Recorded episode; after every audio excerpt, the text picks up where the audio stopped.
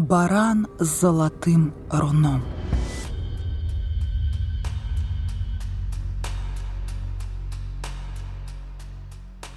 Над городом Архаменом высоко в небе проплывала туча.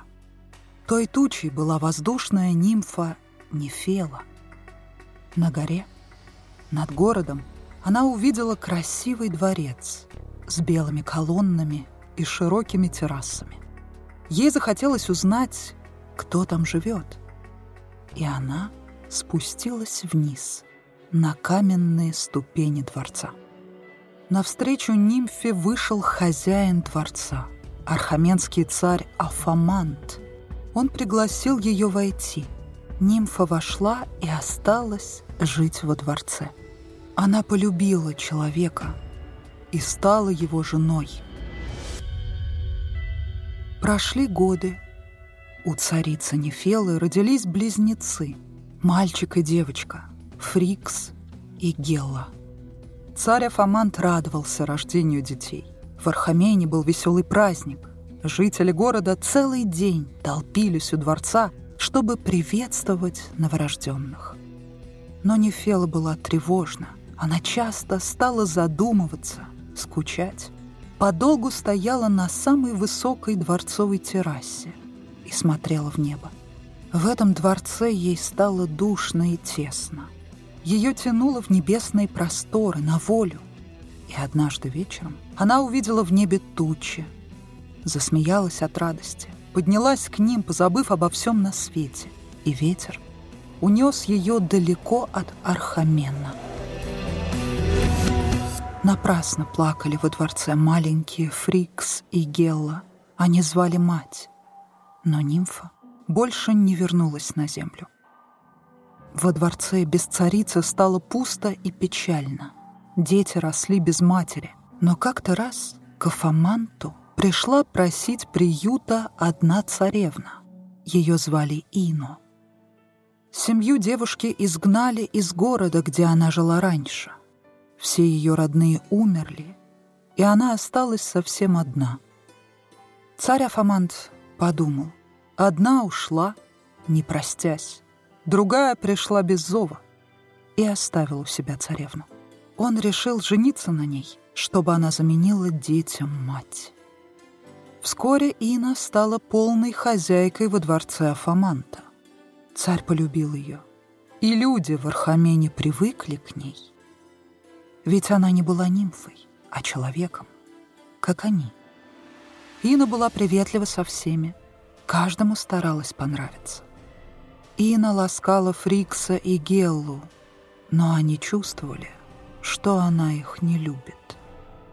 Затем у Ина родился сын, а через год — второй.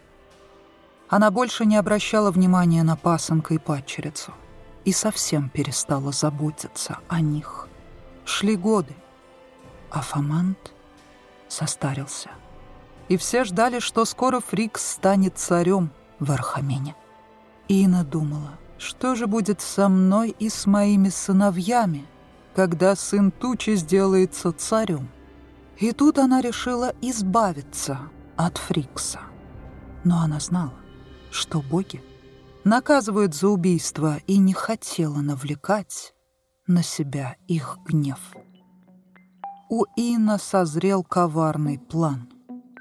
Каждую весну охраменцы засевали свои поля, а семена для посева получали из кладовых царя. В тот год люди, как всегда, пришли к царю за семенами. Ина поджарила зерна, и выдала народу семена, негодные для посева. Время пришло, и зазеленели поля вокруг Архамена. Но то был не хлеб, а сорные травы. Семена царицы Инна не дали никаких всходов. В стране начался голод. Люди не знали, от чего случилось несчастье, и думали, что боги гневаются на них решили люди обратиться к оракулу, предсказателю, который мог отгадывать все тайны прошедшего, настоящего и будущего. И тут Ина решила сама обратиться к народу.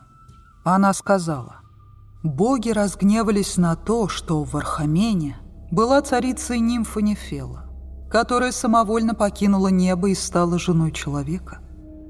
Боги не хотят, чтобы сын Нефелы стал царем в Архамене. Убейте его, и тогда ваши поля будут снова давать вам хлеб. Такова воля богов». Архаменцы выслушали ее со страхом. Им было жаль погубить ни в чем не повинного царевича. Но люди были покорны богам. И вот был назначен день, когда торжественно перед всем народом на горе при восходе луны должны были принести в жертву Фрикса. Рано утром брат и сестра стояли одни на высокой террасе дворца и печально смотрели на небо. Гела обнимала брата, плакала и звала мать. «Помоги своим покинутым детям!» Мрачный стоял рядом с ней Фрикс и молчал. Он думал, что мать забыла про них. Вдруг далеко в небе появилась туча. Эта нимфа Нефела, скитаясь по воздушным пространствам, услышала жалобный зов дочери и прилетела на помощь. Туча приблизилась, опустилась, и мать обняла своих детей. Вместе с нимфой появился перед ними баран с золотыми рогами и длинной золотой шерстью. «Дети», — сказала нимфа, — «я не могу вас взять с собой. Людям не дано жить на небе. Но я дарю вам золоторунного барана. Он перелетает через горы, как птица, плавает в воде, как тритон, и бежит по земле быстрее ветра. Смело садитесь к нему на спину, и он унесет вас отсюда. Доверьтесь ему». Он переплывет с вами три моря и отнесет вас в царство Эта, сына солнца. Тот приютит вас и будет вам вместо отца. Прощайте, спешите. И нимфа вместе с тучей поднялась в небо и умчалась вдаль. Фрикс и Гела сели на спину золоторунного барана, и он унес их от злой мачехи.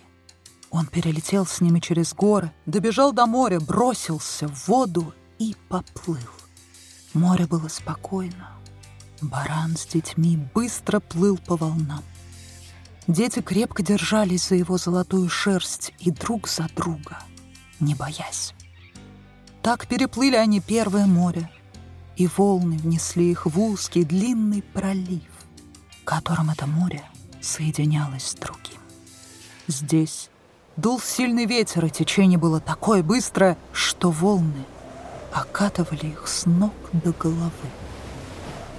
Гелла со страхом смотрела на пенистые гребни волн. У нее замирало сердце и кружилась голова. «Крепче держись за меня!» — говорил Фрикс сестре. Но Гелла дрожала и вдруг, вскрикнув, выпустила руку брата и соскользнула с барана в воду. «Гелла!» — успел только крикнуть Фрикс. Но девочка уже исчезла в водовороте. Закрыв глаза, Фрикс поплыл дальше один, прочь от этого страшного места.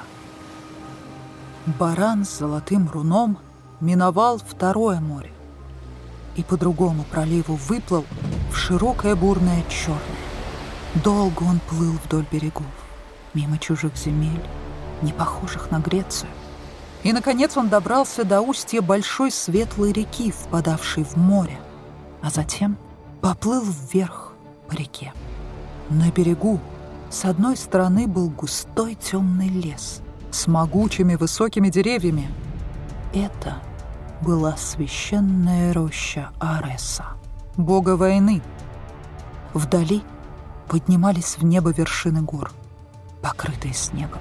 На другом берегу реки виднелся большой город, столица Колхиды.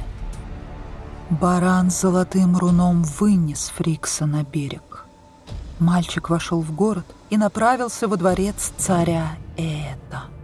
Держа за рог золоторунного барана, сын Тучи явился к сыну солнца. Эд принял Фрикса ласково и поселил у себя во дворце. Волшебного барана принесли в жертву Зевсу а золотое руно повесили на священном дубе в роще Ареса. Царь приставил страшного дракона стеречь тот дуб, чтобы никто не мог украсть золотое руно.